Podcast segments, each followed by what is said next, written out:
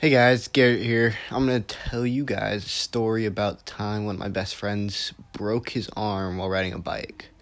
So when I was about nine years old, I lived in California, and I was at his house.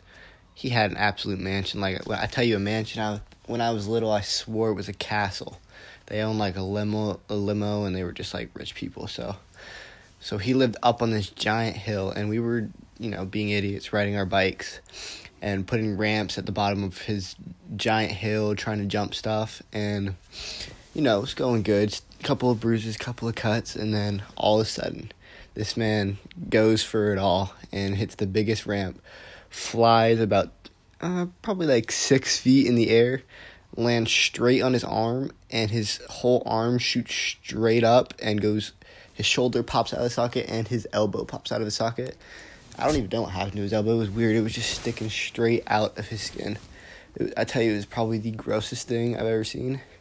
There was blood everywhere, and all of his brothers were freaking out. And you know, I didn't know what to do. I was just a little little nine year old. So I went up to. So we went up and took him up to his parents.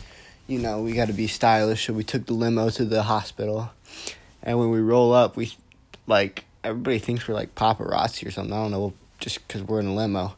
But we get to the hospital and then like you know he has to do all x-rays and things and i'm not allowed in there but he does like all this crazy stuff and then he comes out with like a full out robot arm and a cast. It was, was kind of it was crazy. They said that he broke his arm in three different places and his shoulder was completely out of place.